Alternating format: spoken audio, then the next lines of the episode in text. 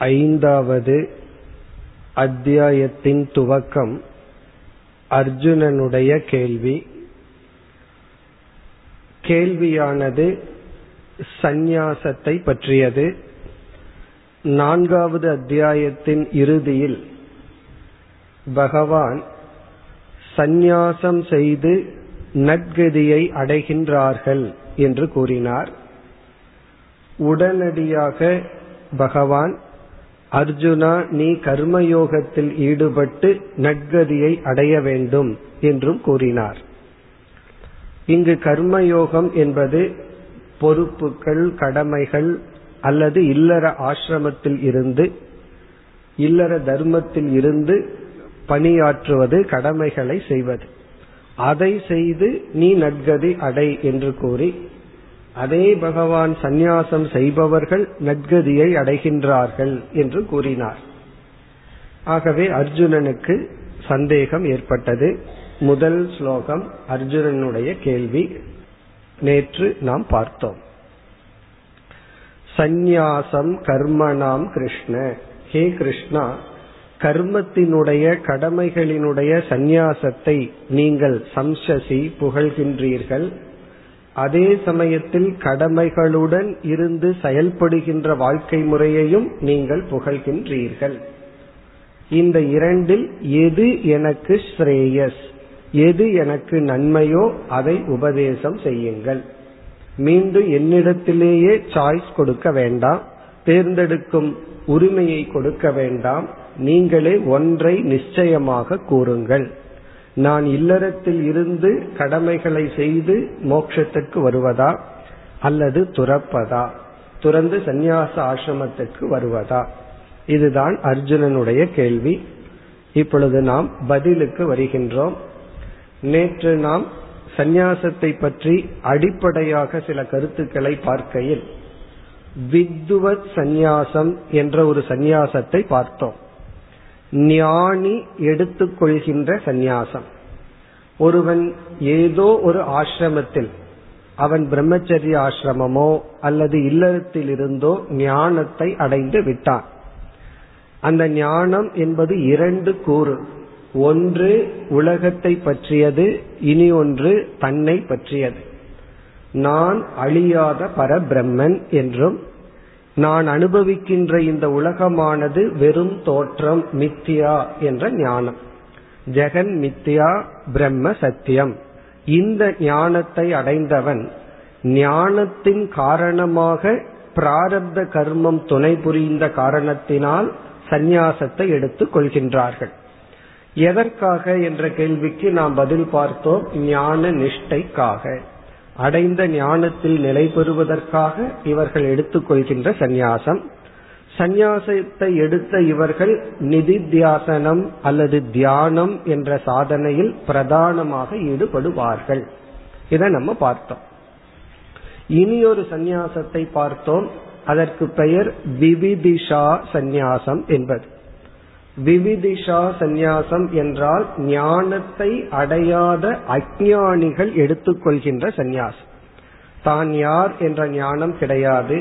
இந்த உலகத்தினுடைய தன்மை இது வெறும் தோற்றம் என்ற ஞானமும் கிடையாது. பிறகு இவர்களுடைய சந்நியாசத்திற்கு காரணம் என்ன என்றால் விரக்தி அல்லது வைராகியம் ஏதோ ஒரு காரணத்தினால் இந்த உலகம் கொடுக்கின்ற இன்பத்தில் அவர்களுக்கு நாட்டமின்மை வந்து விடுகிறது. இந்த உலகம் எத்தனையோ இன்பத்தை பிராமிஸ் பண்ணது. நான் உனக்கு இன்பத்தை கொடுக்கின்றேன். எந்த இன்பமும் இவர்களை திருப்திப்படுத்தாத காரணத்தினால் அவர்கள் சந்நியாசத்துக்கு செல்கின்றார்கள் கடமையை துறக்கின்றார்கள். இப்ப இவர்கள் வந்து அஜானிகள் இவர்களுடைய சந்நியாசம். இப்ப இந்த இடத்துலதான் நாம் கவனமாக இந்த விவிதிஷா சந்நியாசத்தை இரண்டாக பிரிக்கின்றோம். அதாவது ஞானம் இல்லாமல் வைராகியத்தின் காரணமாக எடுத்துக்கொள்கின்ற சந்நியாசம் இரண்டாக பிரிக்கின்றோம். ஒன்று முழுமையாக வைராகியம் அடைந்தவர்கள் எடுத்துக்கொள்கின்ற சந்நியாசம். பூர்ண விரக்த சந்நியாசி. அதாவது வைராகியம் இவர்களுக்கு அதிகமாக உள்ளது அல்லது நிறைவடைந்து விட்டது. ஆத்ம ஞானம் இல்லையே தவிர வைராகியம் பூர்ணமாக உள்ளது. இந்த உலகத்தில் எந்த பொருள்களை கொடுத்தாலும் அவர்களுடைய மனம் சஞ்சலப்படாது. அப்படிப்பட்ட விரக்தியை உடைய சந்நியாசிகள். இவர்கள் இந்த சந்நியாசத்துக்கு பிறகு நேரடியாக ஞான யோகத்தில் ஈடுபடுவார்கள். இவர்கள் குருவிடம் சென்றால் முழுமையாக தன்னை ஒப்படைத்து சிரவணம் மனநம் என்ற சாதனத்தில் ஈடுபட்டு விடுவார்கள். அந்த சந்நியாசத்தை பற்றியும் இங்கு பேச்சு இல்லை. பிறகு இரண்டாவது விதமான சந்நியாசம் அல்ப வைராகிய சந்நியாசி. வைராகியம் ஓரளவுதான் வந்துள்ளது. வைராகியம் நிறைவடையவில்லை பூர்த்தி அடையவில்லை அவர்கள் அந்த ஓரளவு உள்ள வைராகியத்தின் துணை கொண்டு சந்நியாசம் எடுத்துக் கொள்கின்றார்கள். இங்க கம்பேரிசன் வந்து குறைவான வைராகியத்தின் துணை கொண்டு எடுத்துக்கொள்கின்ற சந்நியாசம் உயர்ந்ததா உகந்ததா அல்லது கர்மயோக வாழ்க்கை உகந்ததா? இதுதான் இங்க கம்பாரிசன் காரணம் என்னவென்றால் ஞானி எடுக்கின்ற சந்நியாசத்தையும் கர்மயோகத்தையும் ஒப்பிட்டு பேச முடியாது. பூர்ணமாக முழுமையாக வைராகியத்தை அடைந்தவனுடைய சந்நியாசத்தையும் ஒப்பிட்டு பேச முடியாது. அல்ப விரக்தக. அதாவது வைராகியம் நிறைவடையவில்லை அவன் சந்நியாசத்தை எடுத்துக் கொள்கின்றான். பிறகு அவன் என்ன செய்வான் என்றால் அந்த வைராகியத்தை வளர்த்தி கொள்ள அவன் தவத்தில் ஈடுபடுவான். அவனுடைய முமுட்சுத்துவத்தை வளர்த்தி கொள்வான். அதற்கு தகுந்த சாதனையில் அதாவது தவத்தில் ஈடுபடுவார்கள். இப்பொழுது இங்கு பகவான் இந்த இரண்டு விதமான சாதனையில் எதை அர்ஜுனனுக்கும் அல்லது சாதாரண மக்களுக்கும் உபதேசிக்கின்றார் என்று பார்க்க வேண்டும். இப்ப அர்ஜுனனுடைய கேள்வி வந்து சந்நியாசத்தை புகழ்கின்றீர்கள் கர்மயோகத்தையும் புகழ்கின்றீர்கள் இதில் எதை நான் எடுத்துக்கொள்ள வேண்டும்? இந்த கேள்வியில நம்ம புரிந்து கொள்ள வேண்டியது எப்படிப்பட்ட சந்நியாசம் எப்படிப்பட்ட கர்மயோகம் அதை நாம் நன்கு புரிந்து கொண்டு அதில் பகவான் எதை கூறுகின்றார் என்பதை இப்பொழுது பார்க்க வேண்டும். அப்ப வித்வத் சந்நியாசத்தை விட்டுவிட வேண்டும். அறியாமையில் இருப்பவன் முழுமையாக வைராகியத்தை அடைந்தவன் எடுக்கின்ற சந்நியாசத்தையும் விட்டுவிட வேண்டும். சந்நியாசம் எடுக்கும் அளவு வைராகியம் உள்ளது வைராகியம் நிறைவடையவில்லை. அப்படிப்பட்டவர்கள் எடுக்கின்ற சந்நியாசமும் பிறகு கடமையிலிருந்து இல்லறத்திலிருந்து செயல்படுபவர்களுடைய வாழ்க்கை இந்த இரண்டையும் எடுத்துக்கொண்டு இப்பொழுது பகவான் பதில் கூறுகின்றார்.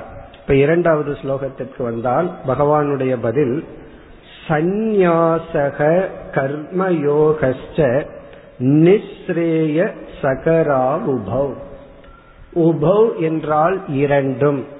அந்த இரண்டும் எது? சந்நியாசக சந்நியாசமும் கர்மயோகச்ச கர்மயோகமும்.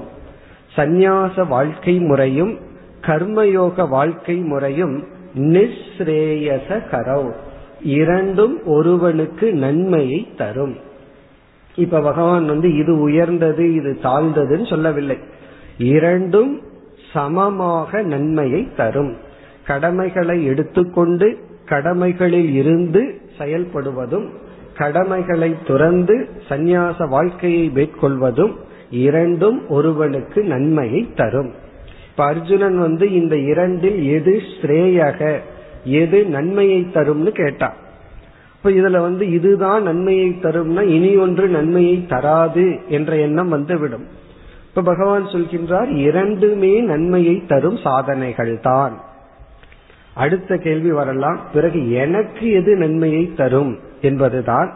ஆகவே அர்ஜுனனுக்கும் அர்ஜுனனை போன்ற மனநிலையை உடைய சாதாரண நிலையில் இருக்கின்ற சாதகர்களுக்கும் இரண்டாவது வரியில் பதில் கூறுகின்றார்.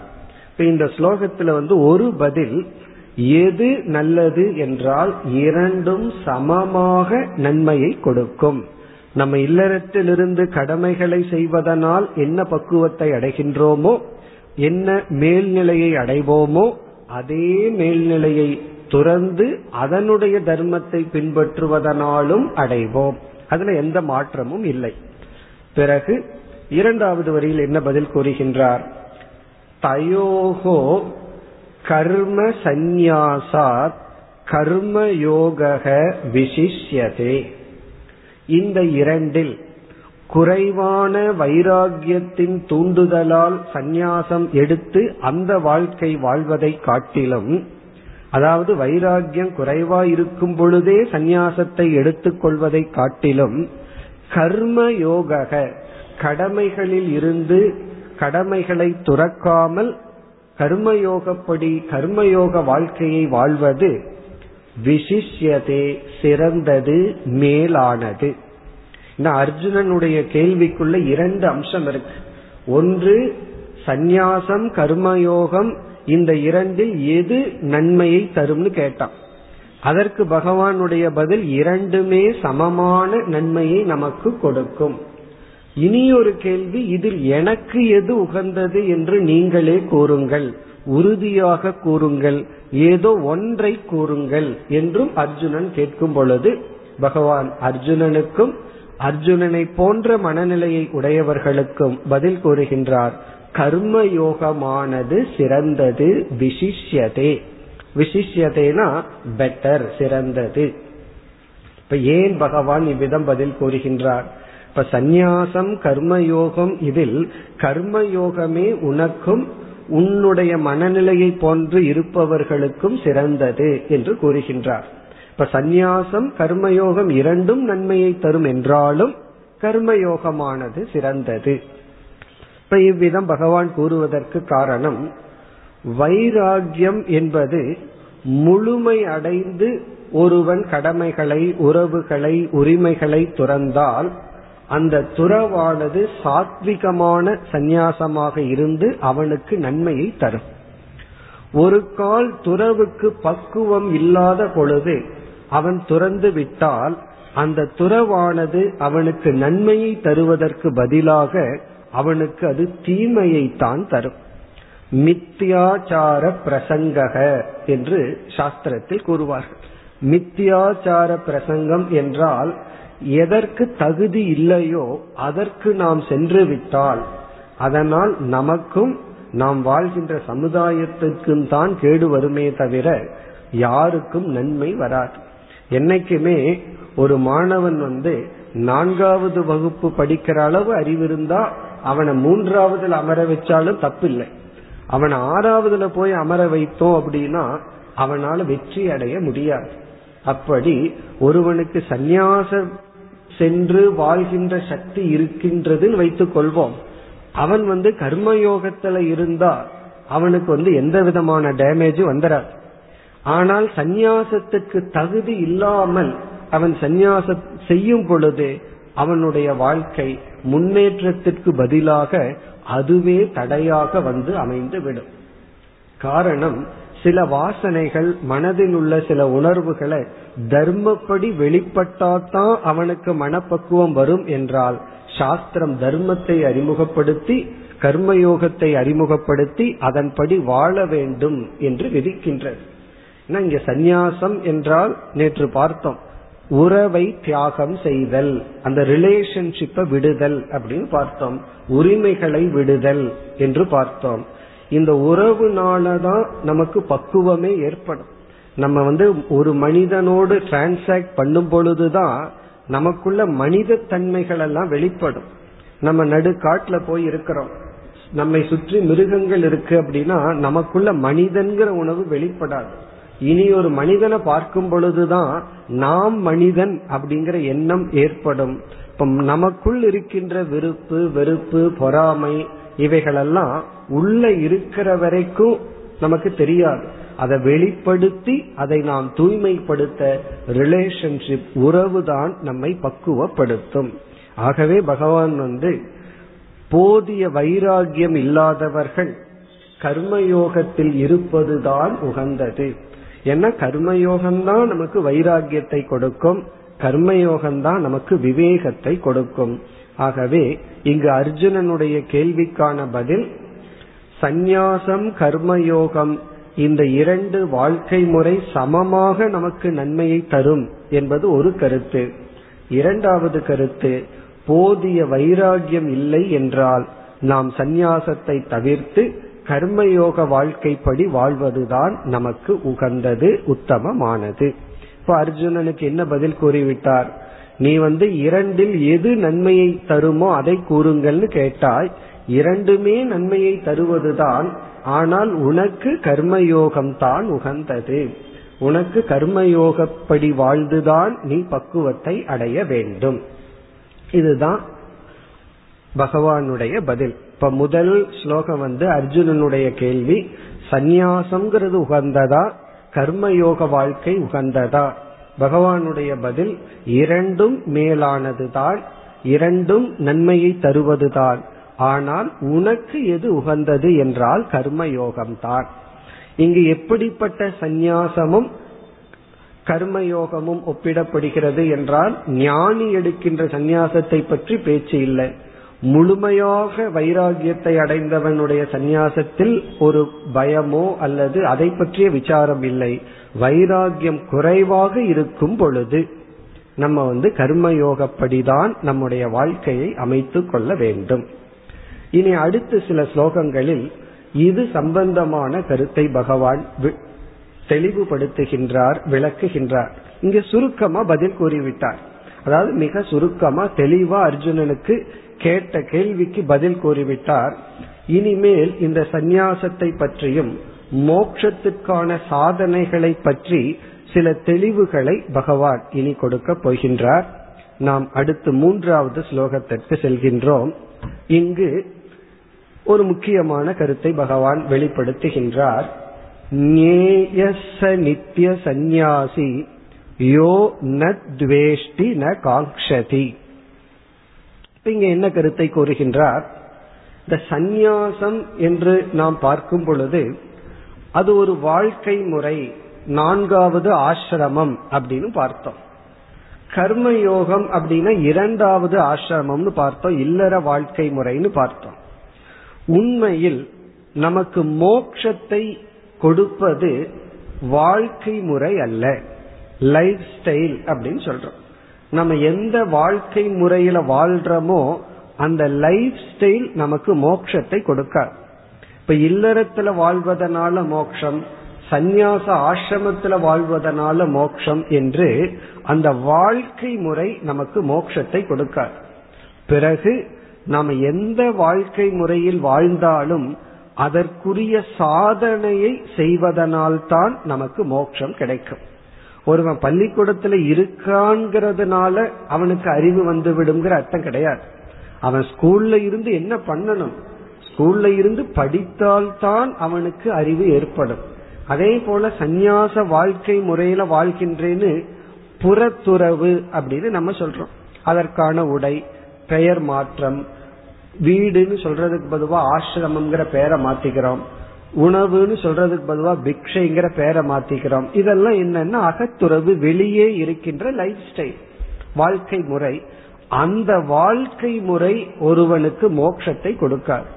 அதே போல இல்லறம்னு சொன்னா ரிலேஷன்ஷிப் இருக்கு கடமைகள் இருக்கு எல்லாம் பண்ணிட்டு இருக்கோம் அதுவே மோட்சத்தை கொடுக்காது.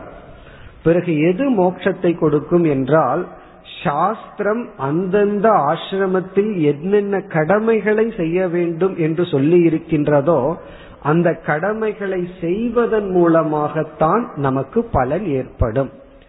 அதனாலதான் வந்து துறவுல வந்து முக்கியம் வந்து அகத்துறவு என்று இங்கு பகவான் குறிப்பிடுகின்றார். புறத்துறவு அப்படிங்கிறது வந்து ஒன்று உள்ளதுதான்.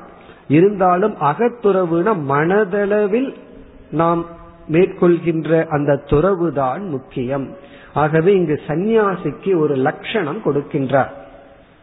நேயக நேயகன அறியப்பட வேண்டும். சக நித்திய சந்நியாசி. அவன்தான் எப்பொழுதுமே சந்நியாசி. இங்க நித்தியன்னா உண்மையான சந்நியாசி அவன்தான். யார்னா? யோ ந துவேஷ்டி ந காங்ஷதி யார் வெறுப்பதில்லையோ யார் விரும்புவதில்லையோ யார் விருப்பு வெறுப்பு என்ற இரண்டை கடந்துள்ளார்களோ அவர்கள்தான் நித்திய சந்நியாசி. இப்ப இந்த வாக்கியம் எதன் அடிப்படையில் பகவான் பேசுகிறார் என்றால் ஒருவன் இல்லறத்தில் இருந்தோ அல்லது துறவர வாழ்க்கையில் இருந்தோ அவன் வந்து வாழட்டும். ஆனால் உண்மையில் யார் சாதகன் யார் சந்நியாசி என்றால் யார் விருப்பு வெறுப்பு என்கின்ற பிடியிலிருந்து விடுதலை அடைந்தார்களோ அவர்கள்தான் உண்மையில் சந்நியாசி என்று குறிப்பிடுகின்றார். இந்த இடத்துல பகவான் வந்து அந்த ஸ்பிரிட்ட பேசுறார். உள் உணர்வை பற்றி பகவான் பேசுகின்றார். மனநிலையை பற்றி இங்கு பகவான் எடுத்துரைக்கின்றார். ஒருவன் வந்து விருப்பு வெறுப்பின் கீழ் இருக்கும் பொழுது அவன் வந்து எந்த வாழ்க்கை முறையில் வாழ்ந்தாலும் அதனால் அவன் நன்மையை அடைய மாட்டான். இங்க விருப்பு வெறுப்புனா என்ன அர்த்தம்? நம்ம வாழ்க்கையில ஒவ்வொரு படியிலும் இது செய்ய வேண்டும் இது செய்யக்கூடாது என்ற நியமம் இருக்கும். இதை செய்ய விரும்புகின்றேன் இதை செய்ய விரும்பவில்லை என்ற விருப்பம் ஒன்று இருக்கும். மனதுல வந்து இதை செய்யலாம் செய்யக்கூடாதுன்னு விருப்பு வெறுப்பு. அறிவு பூர்வமாக இதை செய்ய வேண்டும் இதை செய்யக்கூடாது என்ற தர்மம் இருக்கும். இந்த இரண்டும் சேர்ந்து போனா ஒரு கஷ்டமும் கிடையாது. நான் எதை செய்ய விரும்புறேனோ அதுதான் செய்யப்பட வேண்டிய தர்மமாக உள்ளது. நான் எதை செய்ய விரும்பலையோ அது செய்யக்கூடாததாக தர்ம சாஸ்திரத்துல இருக்குன்னா ஒரு ப்ராப்ளமும் கிடையாது. ஆனா எப்பொழுது கஷ்டம் வருதுன்னா என்னுடைய விருப்பம் ஒன்றாக வெளியே இருக்கின்ற தர்மம் ஒன்றாக இருக்கும் பொழுதுதான் நமக்கு கான்ஃபிளிக்ட் வரும். ஒன்றை நான் செய்ய விரும்புறேன் ஆனா அது செய்யக்கூடாததா இருக்கு. ஒன்றை செய்ய நான் விரும்பல ஆனா செய்ய வேண்டியதாக இருக்கின்றது. அப்பொழுதுதான் நமக்கு வந்து என்ன ஆகின்றது? இந்த சங்கடம் அப்படின்னு வருகின்றது. பெற்றோர்கள் வந்து இந்த இடத்துக்கு நீ போ இந்த வீட்டுக்கு போன்னு சொல்கின்றார்கள். இவனுக்கு போக விருப்பம் இல்லை போக வேண்டித்தது கடமையா இருக்கு. அல்லது இல்லறத்திலேயே சில உறவுகளை மெயின்டைன் பண்றதுக்கு சிலதுலதான் நமக்கு விருப்பம் இல்லை ஆனா செய்தாக வேண்டும் அப்படின்னு ஒரு நிர்பந்தம் நிபந்தனை உள்ளது. இப்ப இந்த இடத்துல பகவான் என்ன சொல்கின்றார்? யாருக்கு விருப்பு வெறுப்பை தியாகம் செய்ய சக்தி இருக்கின்றதோ விருப்பு வெறுப்பை தியாகம் செய்து எது செய்ய வேண்டுமோ எது தர்மமோ அதை அனுஷ்டானம் செய்கின்றார்களோ அவர்களை நித்திய சந்நியாசி என்று அறிந்து கொள்ள வேண்டும். ஏன்னா வெறுப்பு வெறுப்பு வந்து தர்மா தர்மத்தை வென்றுவிடக் கூடாது. இந்த ரெண்டும் டேலி ஆயிடுதுன்னா நோ ப்ராப்ளம் ஞானியினுடைய விஷயத்துல இந்த வேற்றுமையே இல்லை என்று சாஸ்திரம் கூறுகிறது. இவனுக்கு என்ன விருப்பமோ அது தர்மம். இவனுக்கு என்ன விருப்பம் இல்லையோ அது அதர்மம். ஆகவே இந்த ஞான நிஷ்டையில வந்து என்ன சொல்வார்கள்? தர்மமே ஞானியினுடைய விருப்பின் அடிப்படையில் நிர்ணயிக்கப்படும் சொல்வார்கள். இது வந்து அந்த ஞான நிஷ்டையினுடைய வெளிப்பாடு. ஞான நிஷ்டை அடைந்தவன் தர்ம நிஷ்டை அடைந்தவன் அவனுடைய விருப்பமே தர்மத்திற்கு உட்பட்டு தான் வருமா? இது வந்து ஹையஸ்ட் லெவல் ஆனா ஆரம்பத்தில் இருக்கும்போது நம்முடைய வாழ்க்கையில என்ன போராட்டத்தை பார்க்கிறோம்? எனக்கு விருப்பமா இருக்கிறது பல சமயம் தர்மமாகவோ தர்மமாக இருப்பது தர்மமாக இருப்பதில்லை. அப்ப என்ன ஆகின்றது? நமக்குள் போராட்டம் வருகின்றது. இப்ப யார் சந்நியாசி என்றால் யார் தன்னுடைய விருப்பு வெறுப்பின் அடிப்படையில் வாழாமல் தர்மத்தின் அடிப்படையில் வாழ்கின்றார்களோ? அது ஆரம்பத்துல கடினமா இருக்கும். பிறகு போக போக என்னாகும்? அதிலேயே ஒரு சுவையை நாம் பார்க்கலாம். தியானத்தை போல ஜபத்தை போல. ஜபமெல்லாம் செய்யற ஆரம்பத்துல ரொம்ப கடினமா இருக்கும். பிறகு செய்து பழகிவிட்டால் அதுலேயே ஒரு இன்பம் இருக்கும். அது போலதான் தர்மம் ஆரம்பத்துல கடினமா இருக்கும். பிறகு தர்மப்படி இருப்பதுலதான் நமக்கு ஒரு சுகம் இன்பம் ஏற்படும். அப்படி யார் விருப்பு வெறுப்பை தியாகம் செய்து எதை செய்ய வேண்டும் எதை செய்யக்கூடாது என்ற தர்மப்படி இருக்கின்றார்களோ அவர்களைத்தான் நித்திய சந்நியாசி என்று அறிந்து கொள்ள வேண்டும். அவர்களுக்குத்தான் நன்மை ஏற்படும். ஆகவே நமக்கு வந்து எப்படிப்பட்ட வாழ்க்கையை எடுத்துக்கொண்டோம் அப்படிங்கிறது மோட்சத்தை கொடுத்து விடார். சந்நியாச வாழ்க்கை முறை அல்லது இல்லற வாழ்க்கை முறையில் இருப்பதனால் மட்டும் நாம் நன்மையை அடைந்து விட மாட்டோம். எந்த வாழ்க்கை முறை எடுத்துக்கொண்டாலும் அதற்குரிய தர்மத்தை பின்பற்றுவதைத்தான் கர்மயோகம் என்று கூறுகின்றோம். அதனால் தான் நாம் பக்குவத்தை அடைகின்றோம். அப்போ ஒருவன் சந்நியாச வாழ்க்கை முறையை எடுத்துக்கொண்டு அந்த தர்மத்தை பின்பற்றுவதன் மூலமாகத்தான் பக்குவத்தை அடைகின்றான். ஒருவன் இல்லற வாழ்க்கை முறையை எடுத்துக்கொண்டு அந்த தர்மத்தை பின்பற்றும் பொழுதுதான் அதே பக்குவத்தை அடைகின்றான். அதைத்தான் அடுத்த ஸ்லோகங்களில் பகவான் கூற போகின்றார். அதாவது சந்நியாச ஆசிரமத்துல சென்று அவன் என்ன தர்மம் சொல்லப்பட்டுள்ளதோ பொருளை ஈட்டக்கூடாதுன்னு சொல்லப்பட்டிருக்கு. அப்படி செய்யாமல் இருந்தா அவனுக்கு அது சித்த சுத்தி இல்லறத்தில் இருப்பவன் வந்து பொருளை ஈட்ட வேண்டும்ங்கிறது தர்மம். அதாவது இல்லறத்துக்கு போனதற்கு பிறகு தன்னுடைய உணவுக்காகவோ இருப்பிடத்திற்காகவோ தன்னுடைய பெற்றோரிடம் செல்லக்கூடாது. அவனே சம்பாதிக்கணும். அது தர்மம். அப்ப இவன் பணம் சம்பாதிச்சா இவனுக்கு சித்த சுத்தி இவன் பணம் சம்பாதிக்காம இருந்தா இவனுக்கு சித்த சுத்தி அப்படி இரண்டு வேறு வேறு தர்மங்களாக இருந்த போதிலும் அந்தந்த ஆசிரமத்தில் இருப்பவர்கள் அந்தந்த நியமத்தை பின்பற்றும் பொழுது அதே சித்த சுத்தியை அடைகின்றார்கள்.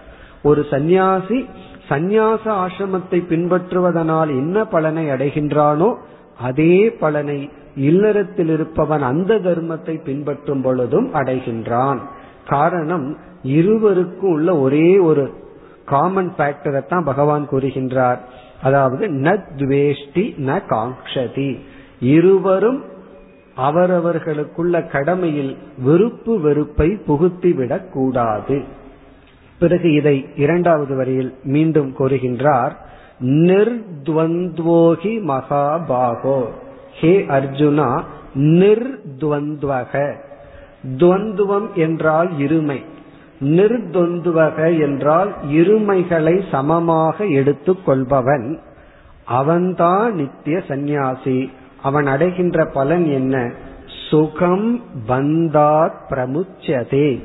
சுகம் என்றால் மிக எளிமையாக சுலபமாக பந்தத்திலிருந்து அவன் விடுதலை அடைகின்றான். இப்ப இந்த ஸ்லோகம் வந்து பகவான் வந்து கர்மயோகி இல்லறத்தில் இருப்பவன் துறவரத்தில் இருப்பவன் பிரித்து பேசாமல் எங்கு இருந்தாலும் இப்படி யார் இருக்கின்றார்களோ அவர்கள் சந்நியாசிக்கு நிகர். அவர்கள்தான் சந்நியாசி.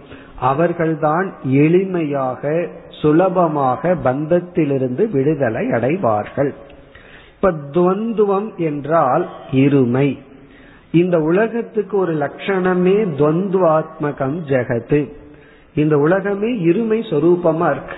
நம்ம ஒன்றை கூறினால் அதற்கு எதிர்ப்பதமாக இனி ஒன்று இருக்கு. இரவுனா பகல் நன்மைனா தீமை இன்பம்னா துன்பம். எல்லாத்துலயும் இருக்கும். மானம்னா அபமானம் ஆரோக்கியம்னா நோய் போன்று எல்லாமே இருமையா இருக்கும். நம்ம மனித சரீரத்தை எடுத்து வந்து வாழ்கின்ற நாம் அந்த இருமையை சந்தித்துத்தான் ஆக வேண்டும். வேற சாய்ஸ் நமக்கு கிடையவே கிடையாது. வெளியே சந்திக்கக்கூடிய இருமையை யாராலும் மாற்ற முடியாது. சிலர் வந்து புகழ்ந்துட்டு செல்வார்கள் சிலர் அதையே இகழ்ந்து செல்வார்கள். அப்படி அந்த வார்த்தைகளை நாம் மாற்ற முடியாது. பிறகு அதை வாங்குகின்ற நம்முடைய மனதை தான் மாற்ற முடியும். இந்த இருமை அனுபவத்தை மாற்ற முடியாது. அனுபவத்தை பொருள்படுத்துகின்ற மனநிலையை மாற்ற முடியும். அதைத்தான் பகவான் குறிப்பிடுகின்றார். நிர்துவக என்றால் இருமையை சந்திக்கும் பொழுது அந்த இருமையை யார் சமமாக எடுத்துக் கொள்கின்றார்களோ இது வந்து கர்மயோகத்தினுடைய அச்சாணி. யார் அதை சமமாக பாவிக்கின்றார்களோ அவர்கள்தான் நன்மையை அடைகின்றார்கள் பந்தத்திலிருந்து விடுதலை அடைகின்றார்கள். அப்ப வந்து ஆரம்பத்துல வந்து சந்நியாச வாழ்க்கையா இல்லற வாழ்க்கையா அப்படிங்கறதுல இந்த விசாரம் ஆரம்பித்தாலும் பிறகு அப்படியே கிராஜுவலா பகவான் எதற்கு வருகின்றார்? அந்த வாழ்க்கை முறைக்கு முக்கியத்துவம் கொடுக்காமல் ஏன்னா அது பிராரப்தத்தின் அடிப்படையிலும் அமைகின்றது. அதற்கு தகுந்த பிராரப்தம் இருந்தா ஒருவன் ஒரு வாழ்க்கை முறையை எடுத்துக்கொள்கின்றான் இனி ஒருவன் இனி ஒரு வாழ்க்கை முறையை எடுத்துக்கொள்கின்றான் நாம் நன்மையை அடைய வேண்டும் என்றால் அந்தந்த ஆசிரமத்தினுடைய தர்மத்தை பின்பற்ற வேண்டும். அந்த தர்மத்தை இங்கு சுருக்கமா நிர்துவந்தக இருமையை சமமாக பாவிப்பவன் அவன் மோட்சத்திற்கு வருகின்றான். பந்தத்திலிருந்து சுலபமாக விடுதலை அடைகின்றான் என்று குறிப்பிட்டுள்ளார். இப்ப நம்ம சந்நியாசத்தை பற்றி பார்க்கும் பொழுது இங்கு பகவான் வந்து என்ன கருத்தை குறிப்பிட்டுள்ளார் என்றால் நமக்கு வந்து எப்படிப்பட்ட வாழ்க்கை முறையில் இருக்கின்றோம்ங்கிறதுல முக்கியம் கிடையாது. அதுலயும் ஒரு முக்கியம் இருக்கு. நம்முடைய மனதினுடைய பக்குவத்துக்கு ஏற்ப வாழ்க்கை முறையை தேர்ந்தெடுக்க வேண்டும். முழுமையான வைராகியம் நமக்குள் இருந்தால் நம்ம வந்து சந்நியாச வாழ்க்கை முறையை தேர்ந்தெடுத்து பிறகு அங்கு சாதனைகளை மேற்கொள்ளலாம். அதற்குரிய தர்மத்தை பின்பற்றலாம். வைராகியத்தில் குறைவு இருக்கும் பொழுது வைராகியம் நிறைவடையவில்லை என்றால் பிறகு இல்லற வாழ்க்கையில் இருந்து அல்லது பிரம்மச்சரிய வாழ்க்கை அல்லது வானப்பிரஸ்த ஆசிரமத்தில் இருந்து ஏன்னா இந்த வாழ்க்கை முறையில வந்து பல கடமைகளை நாம் துறக்க கூடாது அந்த கடமைகளுடன் இருந்து நம்மை நாம் பக்குவப்படுத்த வேண்டும். பிறகு மோக்ஷங்கிறது சந்நியாசத்தினாலேயோ அல்லது இல்லறத்தினாலேயோ மட்டும் வருவதில்லை. அங்கு நாம் என்ன தர்மத்தை அனுஷ்டிக்கின்றோமோ அதன் அடிப்படையில். இவ்வளவு தூரம் கூறினார். இனி அடுத்த இரண்டு ஸ்லோகங்களில் வேறொரு கருத்திற்கு பகவான் வருகின்றார். இதுவும் சந்நியாசத்துடன் சேர்ந்த ஒரு தலைப்பு தான் இப்ப நான்காவது ஸ்லோகத்தை பார்த்தால் சாங்கிய யோகோ பிருதக் பாலாகா பிரவதந்தி ந பண்டிதாக ஏகம் அபியஸ்தித சம்யகு உபயோர் விந்ததே பலம். இப்ப இந்த ஸ்லோகமும் இதற்கு அடுத்த ஸ்லோகத்திலையும் பகவான் என்ன கருத்தை கூறுகின்றார்ங்கிறத சாராம்சத்தை இப்பொழுது பார்ப்போம். இங்கு ஞான யோகம் என்ற ஒரு சாதனையை சாங்கியம் என்ற சொல்லில் பகவான் அழைக்கின்றார். கர்ம யோகம் என்ற சாதனையை யோகம் என்ற சொல்லில் அழைக்கின்றார். இப்ப சாங்கிய யோகம் என்றால் ஞான யோகமும் கர்ம யோகமும் பிருதக் என்றால் முற்றிலும் வேறான பலனை கொடுக்கின்றது. கர்மயோகம் நம்மை ஒன்றில் சேர்த்துகிறது. ஞான யோகம் நம்மை வேறொரு பலனில் சேர்த்துகிறது என்று பாலாகா பிரபதந்தி அறியாமையில் இருப்பவர்கள் கூறுகின்றார்கள் ந பண்டிதாகா சாஸ்திரம் தெரிந்த ஞானிகள் அவ்விதம் பேசுவதில்லை. அதாவது ஞான யோகம் ஒரு இலக்கில் நம்மை சேர்த்துகிறது கர்மயோகம் நம்மை வேறு ஒரு இலக்கில் சேர்த்துகிறது இரண்டும் வேறு வேறு பலனை உடையது என்று அறியாமையில் இருப்பவர்கள். இங்கு பாலாகனா அறிவில் வளர்ச்சி அடையாதவர்கள் கூறுகின்றார்கள். ஆனால் ஞானிகள் கூறுவதில்லை. இப்ப இதுல என்ன கருத்தை பகவான் குறிப்பிடுகின்றார் என்றால் நம்ம வந்து பொதுவா என்ன நினைக்கின்றோம்? மோக்ஷம் அப்படிங்கிற ஒரு லட்சியத்திற்கு பலவிதமான சாதனைகள் இருக்கின்றது. பலவிதமான மார்க்கங்கள் இருக்கின்றது பல மார்க்கத்துல போய் நம்ம மோட்சத்தை அடையலாம் அப்படின்னு நம்ம நினைக்கின்றோம். இது ஒரு கோணத்துல சரியாக படுகின்றது. இனி ஒரு கோணத்துல இதை சற்று கவனமாக புரிந்து கொள்ள வேண்டும். அதாவது மோக்ஷம் என்கின்ற லட்சியத்துக்கு பல பாதைகள் இருக்கின்றது. இது ஒரு ஆங்கிள் சரிதான். இனி ஒரு ஆங்கிள் நம்ம சரியாக புரிந்து கொள்ள வேண்டும். இங்கு பகவான் என்ன சொல்கின்றார்? பல பாதைகள் அப்படிங்கிறத பல படிகள் என்று பகவான் குறிப்பிடுகின்றார். இந்த பல பாதை அப்படிங்கறத நம்ம பல படிகள் அப்படின்னு புரிஞ்சுட்டா நம்ம வந்து சரியாக புரிந்துள்ளோம். காரணம் எல்லாமே ஒரே ஒரு லட்சியத்தை நோக்கி அழைத்து செல்லும் சாதனைகள் தான் நம்ம என்ன சாதனை செய்தாலும் அது நமக்கு ஒரே ஒரு லட்சியத்தை தான் எடுத்து செல்கின்றது. ஆகவே இது ஒரே படியில் செல்கின்ற சாதனையே தவிர பல வேறு மார்க்கங்கள் இல்லை. ஆனால் ஒவ்வொருவர் ஒவ்வொரு சாதனையை செய்கிறார்களேனா மன தூய்மை அடைய வேண்டும்ங்கிறது ஒரு லட்சியம். அந்த மன தூய்மை அப்படிங்கறது பார்த்தோம்னா ஒவ்வொருவருக்கும் ஒவ்வொரு விதமான பலகீனம் இருக்கும். ஒருவருக்கு பார்த்தால் லோபம்ங்கிறது தான் பெரிய மேஜர் டிஃபெக்டா இருக்கு. அவர் என்ன சாதனை பண்ணணும்னா அந்த லோபத்தை விடுவதற்கு என்ன பண்ணணுமோ அதை பண்ணணும். மனதை விரிவுபடுத்தணும். தானம் செய்து அவர்களுடைய லோபத்திலிருந்து விடுதலை அடைய ஒருவருக்கு பயம்ங்கிறதும் ஒருவருக்கு பாதுகாப்பு இன்மைங்கிறதும் ஒருவருக்கு உறவையே நாடி இருத்தல்ங்கிற பலகீனம்னு எத்தனையோ பலகீனம். இப்ப யார் யாருக்கு என்னென்ன பலகீனமோ அதை நீக்குவதற்கு விதவிதமான பாதைகள் உண்டு. எத்தனை மனிதர்கள் வாழ்கிறார்களோ அவ்வளவு பாதைகள் அப்படின்னு சாஸ்திரம் சொல்லும். காரணம் என்ன? ஒவ்வொரு மனிதனுக்கும் விதவிதமான பலகீனங்கள். அதை நீக்க அவரவர்கள் அதற்குரிய தவத்தை எடுத்துக்கொள்ள வேண்டும். ஆனா கடைசியில பார்த்தோம் அப்படின்னா சித்த சுத்தி மன தூய்மை அப்படிங்கிற லட்சியத்துல வந்து நம்ம சேர்கின்றோம். இப்ப இங்க பகவான் என்ன சொல்கின்றார்? பலர் என்ன நினைக்கின்றார்கள்? நான் வந்து கர்மயோகத்தை பின்பற்றியே மோட்சத்தை அடைகின்றேன். நீ வந்து பக்தி யோகத்தை பின்பற்றி மோட்சத்தை அடையலாம். இனி ஒருவன் வந்து ராஜயோகத்தை பின்பற்றலாம். இனி ஒருவன் வந்து ஞான யோகத்தை பின்பற்றலாம். அப்படி பலர் பல வழியில் சென்று மோட்சத்தில் சந்திப்பார்கள் அப்படின்னு நினைக்கின்றார்கள். இங்க பகவான் சொல்வது எல்லா சாதனைகளும் நம்மை சித்த சுத்தி என்ற இடத்தில் சந்திக்க வைத்து ஞானம் என்ற ஒரு இறுதி சாதனையின் மூலம் நாம் மோக்ஷத்தை அடைகின்றோம் என்று இது ஏக மார்க்கம் என்று பகவான் குறிப்பிடுகின்றார். அதாவது கர்மயோகம் ஒரு பலன் ஞான யோகம் வேறு பலன் அப்படியெல்லாம் அல்ல. இரண்டு அனைத்தும் ஒரே ஒரு பலனுக்காக மோக்ஷம் என்ற ஒரு பலனுக்காக. பிறகு அனைத்து சாதனையும் பகவான் இங்கு இரண்டா பிரித்து விடுகின்றார். நம்ம மனதை பண்படுத்துவது எதெல்லாமோ அதெல்லாம் யோகம்ங்கிற வார்த்தையில பகவான் கொடுத்து விடுகின்றார். இப்ப யோகம் அப்படின்னு சொன்னா நம் மனதை பண்படுத்துதல். விசாரம் அப்படின்னு சொன்னா ஞானத்தை அடைதல். இங்க சாங்கியம்ங்கிற சொல்லல விசாரம்ங்கிற சாதனையையும் யோகம்ங்கிற சொல்லல நம்மை தூய்மைப்படுத்தும் சாதனையையும் பகவான் குறிப்பிடுகின்றார். இப்ப நம்ம என்னெல்லாம் செய்யறோமோ அதையெல்லாம் நம்ம ரெண்டா பிரிச்சிடலாம். அறிவுக்காக செய்கிற சாதனையா நம்ம மனதை பண்படுத்துவதற்காக செய்கின்ற சாதனையா?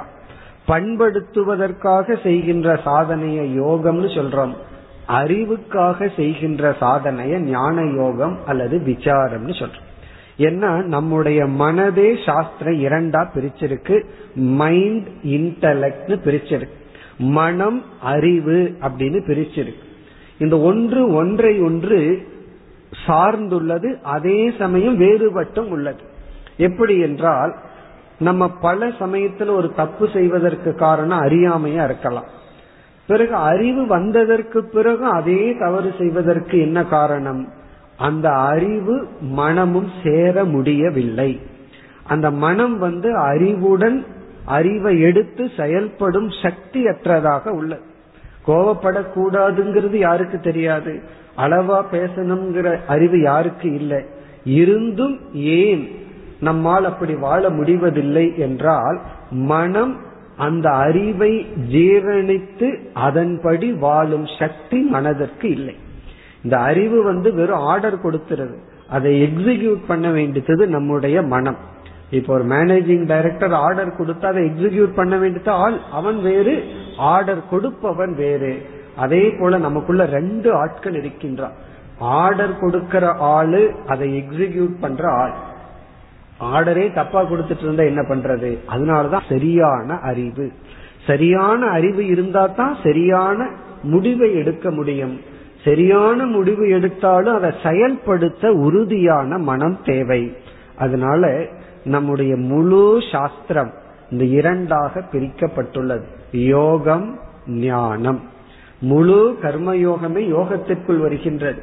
பிறகு முழு வேதத்தினுடைய முதல் பகுதியே கர்மகாண்டமே யோகத்தில் வருகின்றது. பிறகு கர்ம யோகம் தியானம் உபாசனை இவைகளெல்லாம் யோகத்தில் வருகின்றது பிறகு விசாரம் அப்படின்னு சொன்னா அது தனிப்பட்ட ஒரு சாதனை. அது வந்து அறிவில் ஏற்பட வேண்டிய ஒரு மாற்றம். இப்போ ஒருவருக்கு ஒரு விஷயத்த நம்ம சொல்றோம். ஒருவருக்கு நம்ம ஒரு ஏதோ தப்பு செய்யறார் அவருக்கு நம்ம அட்வைஸ் பண்றோம். இது நீங்க செய்யற தவறு இதை நீங்க மாற்றிக்கொள்ளுங்கள் இப்படி சிந்தியுங்கள். நீங்க நினைக்கிறது தப்பு உங்களுடைய ஜட்ஜ்மெண்ட் ராங் அப்படின்னு சொல்றோம். இப்ப அவர் வந்து அதை கேட்கிறார். கேட்ட உடனே இது அவருக்கு அறிவா மாறுமா? அல்லது இந்த வாக்கியம் அவருக்கு கோபத்தை கொடுக்குமாங்கிறது யார் முடிவு செய்வது? ஒருவரிடத்துல உண்மையை சொல்லும் பொழுது அவருக்கு கோபம் வருது. என்னை குறை சொல்கின்றான் நான் செய்யறது தான் சரின்னு சொல்றான். காரணம் என்ன என்றால் இந்த வாக்கியத்தை எடுத்துக்கொண்டு அறிவாக மாற்ற வேண்டும் என்றால் அதற்குரிய மனம் தேவைப்படுகிறது. ஏன்னா ஒவ்வொரு ஸ்டேட்மெண்ட்டும் நம்ம வந்து பிரமாணம்னு பார்க்கிறோம். ஒரு வாக்கியம்னா பிரமாணம். யாராவது ஒரு ஸ்டேட்மெண்ட் கொடுத்தா ஒருவரிடம் ஒரு வாக்கியத்தை கேட்டா நம்ம மனம் அப்ப எப்படி இருக்கணும்னா அறிவை கொடுக்கும் ஒரு பிரமாணம் இப்பொழுது நம்மிடம் இருக்கிறதுன்னு வரும் எடுத்துக்கொள்ளணும். ஆனா நம்முடைய அனுபவத்துல பார்த்தா அந்த வார்த்தை நமக்கு அறிவை கொடுப்பதற்கு பதிலா விருப்பு வெறுப்பு கோபம் பொறாமை போன்றவைகளை கொடுக்கின்றது. ஏன் என்றால் அந்த வாக்கியம் பிரமாணமாக புத்திக்கு போகாமல் மனதிற்கு செல்கின்றது. அதாவது ஒருவர் ஒரு ஸ்டேட்மெண்ட் சொன்னா அது நம்ம அறிவுக்கு போகணும். நமக்குள்ள அறிவு மனம்னு ரெண்டு இருக்கு. அறிவுக்கு போச்சுன்னா அதை இன்டர்பிரட் பண்ணி அறிவடையும். மனதிற்கு போச்சுன்னா அது அங்க எமோஷனல் வந்துடுது என்னை குறை சொல்கின்றான் என்னை ஏற்றுக்கொள்வதில்லை அப்ப என்ன ஆகின்றது? அந்த வாக்கியம் அறிவை கொடுப்பதில்லை. இப்ப அறிவு வர வேண்டும் என்றாலும் கூட மனம் பண்பட்டு இருக்க வேண்டும். பிறகு புத்தியும் பண்பட்டு இருக்க வேண்டும். அதைத்தான் இங்கு பகவான் சாங்கியம் என்ற சொல்லில் விசாரம் என்ற சாதனையை குறிப்பிடுகின்றார். அதாவது ஒரு வாக்கியத்தை எடுத்த உடனே அதை விசாரம் பண்ணணும். அதனுடைய என்ன அர்த்தம்? அவர் இப்படி ஒரு வாக்கியத்தை சொல்ற அந்த வாக்கியத்துல என்ன உள் அர்த்தம் இருக்கு? மேலோட்டமான அர்த்தம் என்ன இருக்கு?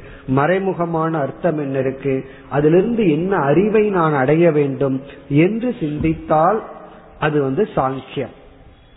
பிறகு வந்து மனதில் உள்ள வெறுப்பு வெறுப்பு கோபம் பொறாமை போன்றவைகளை எல்லாம் நீக்குவதற்கு என்னென்ன தவம் செய்கின்றோமோ அனைத்து தவமும் யோகம் என்று சொல்லப்படுகிறது. இதுல பார்த்தோம் அப்படின்னா இந்த யோகம் தான் அதிக காலம் நமக்கு தேவைப்படும். அதாவது பசி நீங்கணும் அப்படின்னா சமைத்தல் ஒன்னு இருக்கு சாப்பிடுதல் ஒன்னு இருக்கு. சாப்பிட்டா தான் பசி நீங்கும். ஆனால் சமைச்சு தான் நம்ம சாப்பிடணும். சமைத்தல்ங்கிறது யோகத்துக்கு எக்ஸாம்பிளா சொல்லணும். சாப்பிடுதல்ங்கிறது விசாரம். ஏன்னா அது ரொம்ப குயிக்கா நடக்கும். சில பேர் ரெண்டு நிமிடம் ஒரு நிமிடம் தான் அவர்கள் வந்து வயிற்றை நிரப்பி விடுவார்கள். ஆனா சமையல் அப்படிங்கிறது அதிக காலம் எடுக்கும். அதே போல யோகத்துல தான் அதிக காலம் நாம் எடுக்க வேண்டும். அதிக காலம் யோகத்துல ஈடுபடணும். அதுல ஈடுபட்டு விட்டால் ஞானம் அப்படிங்கிறதுக்கு நாம் தகுதி அடைந்து விடுவோம். அதை இங்கு பகவான் என்ன சொல்கின்றார்? சாங்கியத்தையும் யோகத்தையும் பிரித்து விடுகின்றார்கள். அதாவது விசாரத்தையும் நம்மை பண்படுத்தும் தவத்தையும் பிரித்து விடுகின்றார்கள். சிலர் என்ன சொல்வார்கள்? நான் விசாரம் பண்ணி ஞானத்தை அடைஞ்சாலே போதும். ஞானத்திலேயே மோட்சம் கிடைச்சிடும் சிலர் என்ன சொல்கின்றார்கள்? விசாரம் பண்றது ஞானம் எல்லாம் எதற்கு? தவம் செய்தால் போதும் மோட்சம் கிடைத்து விடும் பகவான் வந்து இந்த குழப்பம் இந்த காலத்துல மட்டுமல்ல பகவான் இருக்கிற காலத்திலேயே இருந்த காரணத்தினால் தான் இங்கு தெளிவுபடுத்துகின்றார். இந்த இரண்டையும் வேறு வேறாக பாலர்கள் நினைக்கின்றார்கள். பண்டிதர்கள் அவ்விதம் பேசுவதில்லை.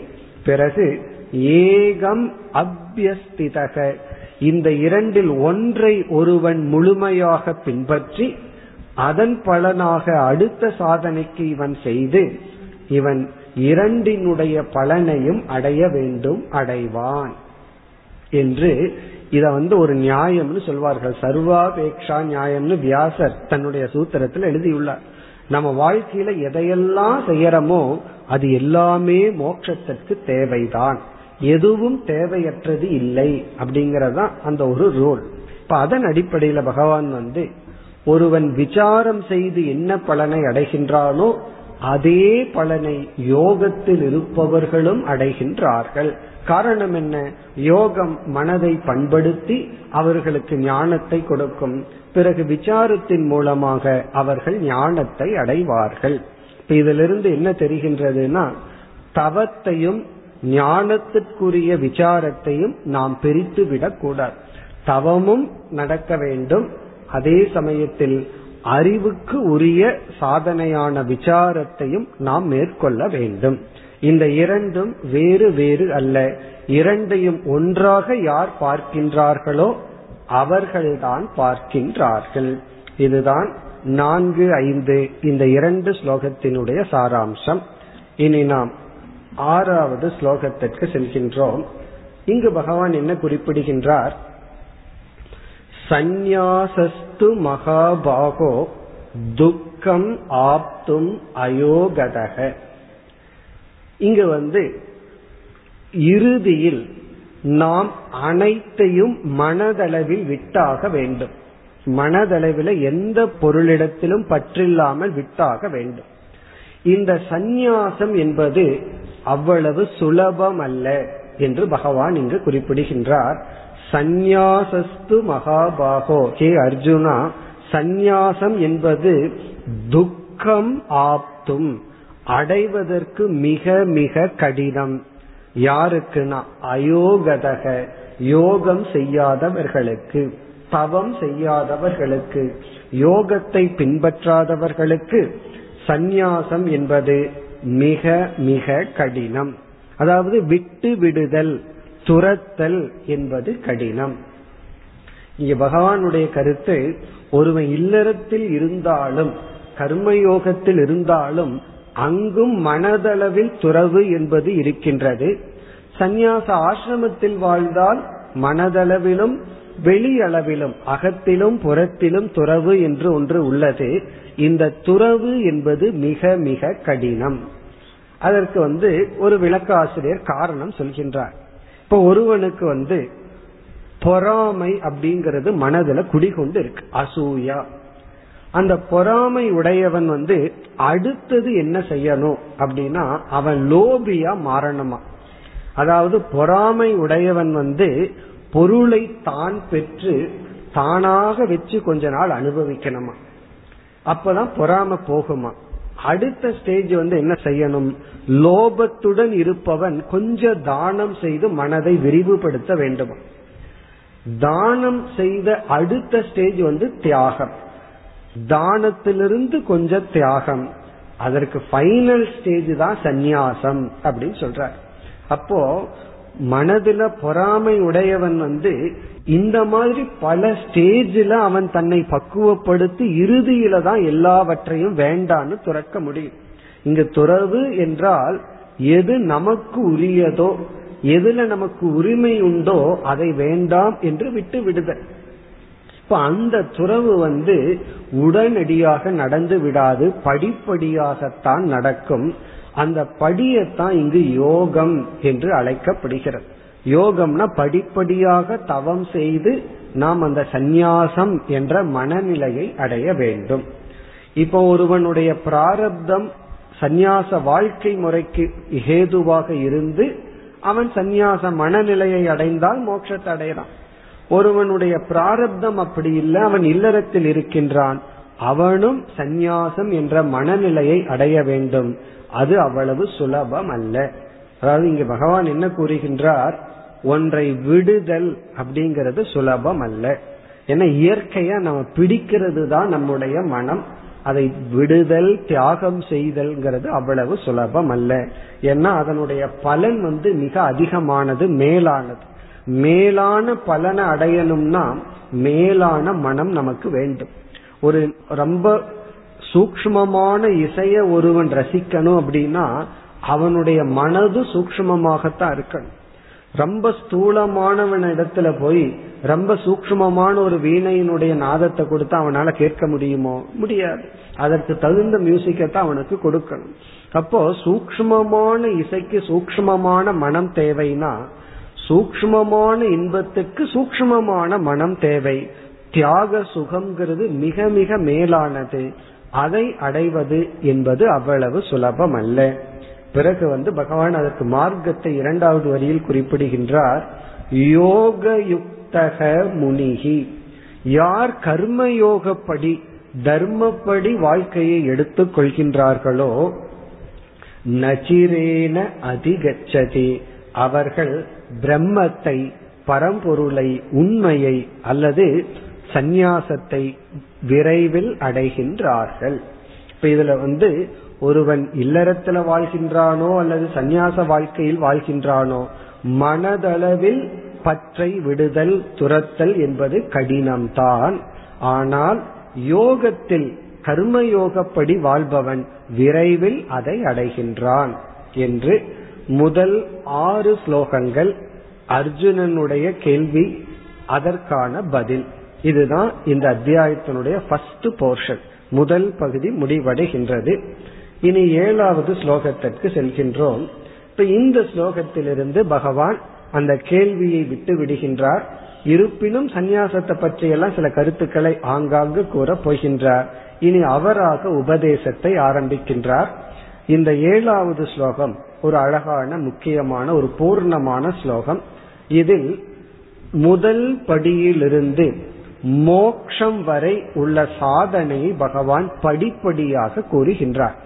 ஒருவன் எந்த படியில ஆரம்பிக்கின்றான் எப்படி படிப்படியாக மோக்ஷத்துக்கு செல்கின்றான் என்று இந்த ஏழாவது ஸ்லோகத்தில் ஐந்து படிகளை பகவான் அறிமுகப்படுத்துகின்றார். ஃபர்ஸ்ட் ஸ்டேஜ் என்ன முதல் படி என்ன பிறகு அது வந்து அவனுக்கு எப்படிப்பட்ட இரண்டாவது படிக்கு அழைத்து செல்கிறது இரண்டாவது படி மூன்றாவது படிக்கு எப்படி அழைத்து செல்கிறது?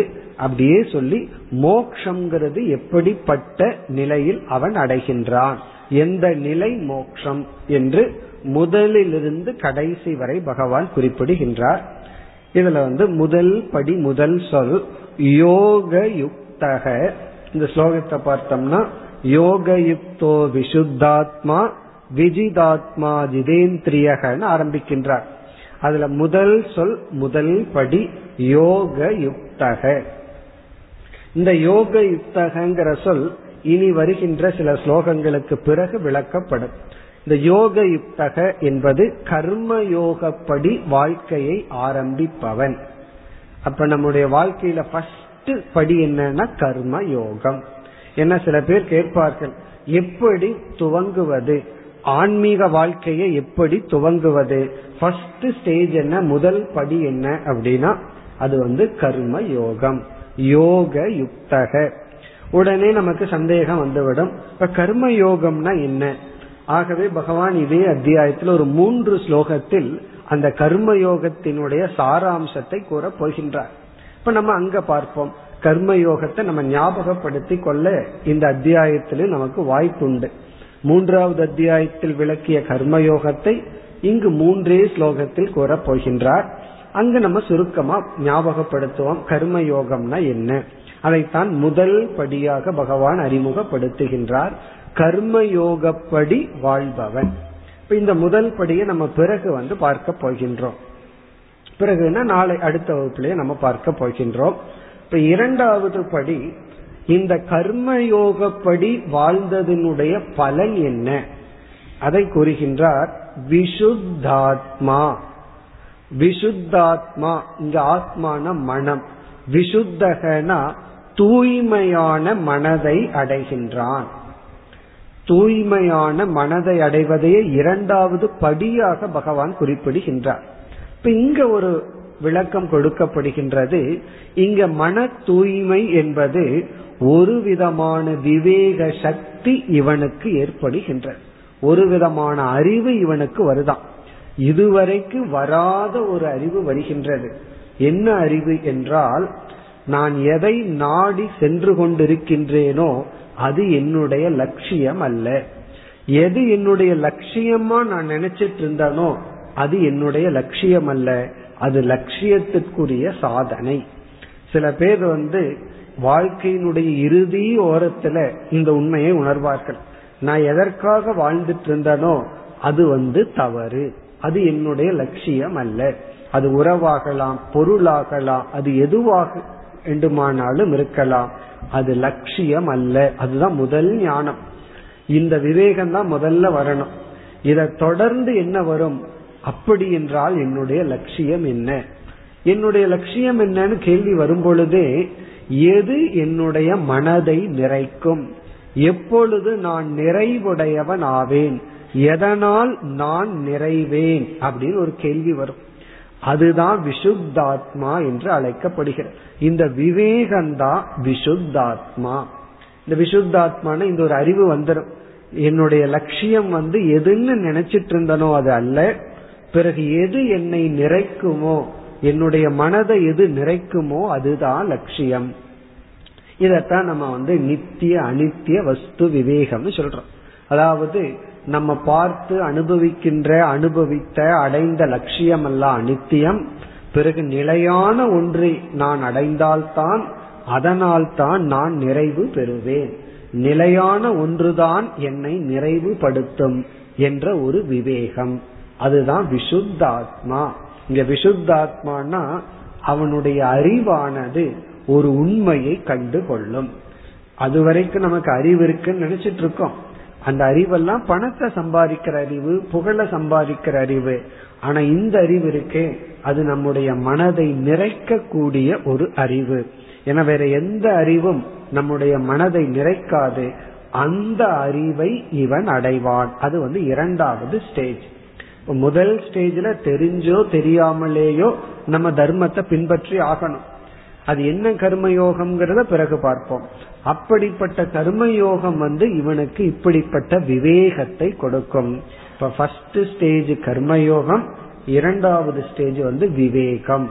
நிலையானது நிலையற்றதுங்கிற ஞானம். அது வரைக்கும் நம்ம யோசிச்சு பார்த்தோம்னா இப்படி ஒரு எண்ணமே வந்திருக்காது. நிலையற்றது நிலையானதுங்கிறத நினைக்காமலேயே நம்ம வாழ்ந்து கொண்டிருப்போம். அது வந்து அடுத்த இரண்டாவது ஸ்டேஜ் பிறகு மூன்றாவது ஸ்டேஜ் பகவான் கூறுகின்றார் விஜிதாத்மா. விஜிதாத்மா அப்படிங்கிறது மனதிற்கு வருகின்ற அமைதி மனதில் உள்ள நட்பண்புகள். அடுத்த ஸ்டேஜில் நாம் அடைய வேண்டியது சாந்தி அல்லது நம்ம வந்து வேதாந்த சாஸ்திரத்துல சமக அப்படின்னு சொல்றோம். சமகனா மனக்கட்டுப்பாடு மன அமைதி மன ஒழுக்கம் மனதில் உள்ள சில நட்பண்புகள்.